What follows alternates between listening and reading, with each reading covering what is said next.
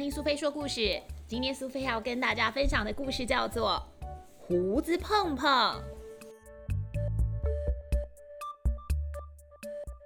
他就是传说中最爱帮助别人的胡子碰碰。我现在要说他的故事给你们听了。胡子碰碰总是会帮助遇到困难的人，无论什么时候，他都会马上赶来帮忙。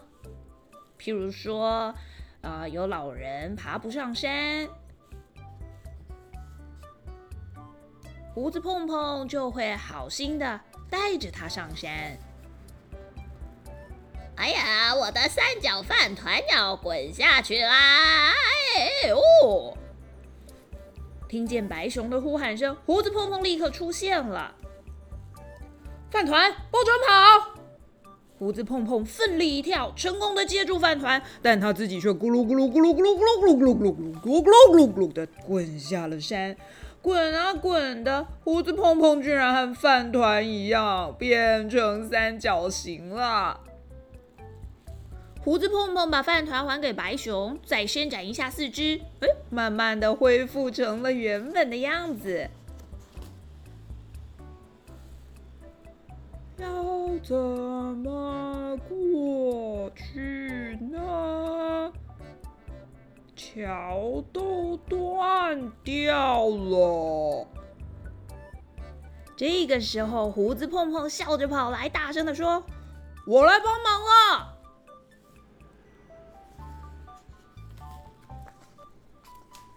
胡子碰碰将充满弹性的身体当作是桥，让乌龟能够顺利到达对面。很轻的小蚂蚁当然也通过了碰碰桥，接着轮到很重、很重、很重的大象们。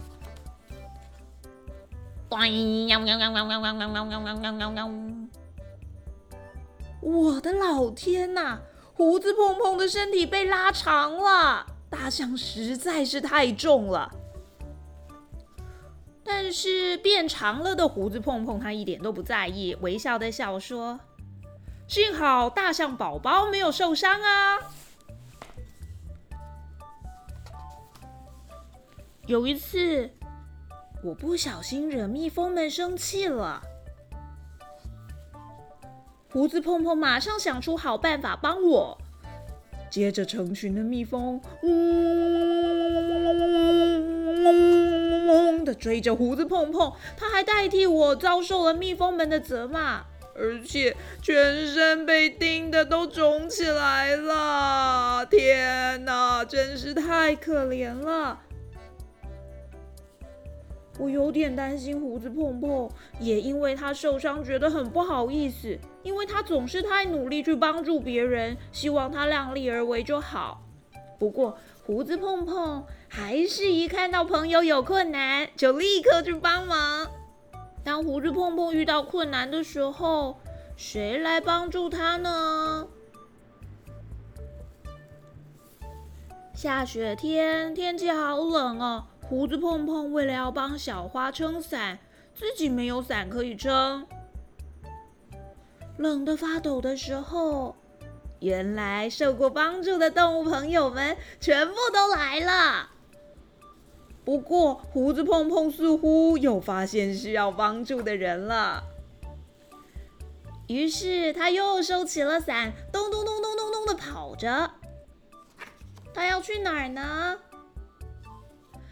原来，当他在帮小花撑伞的时候，小乌龟替他撑着伞，而一开始爬不上山的爷爷帮小乌龟撑着伞，大象宝宝则帮爷爷撑着伞。